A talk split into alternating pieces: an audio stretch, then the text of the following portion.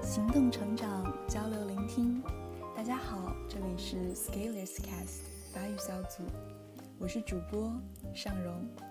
今天给大家带来的是法语原版《小王子》第12章 Chapitre Douze。La planète suivante était habitée par un buveur. Cette visite fut très courte, mais elle plongea le petit prince dans une grande mélancolie. « Que fais-tu là ?» dit-il au buveur, qu'il trouva installé en silence devant une collection de bouteilles vides et une collection de bouteilles pleines.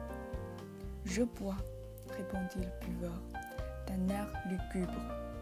« Pourquoi bois-tu » lui demanda le petit prince. « Pour oublier, » répondit le buveur.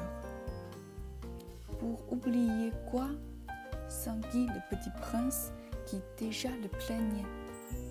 « Pour oublier que j'ai honte, » avoua le buveur en baissant la tête.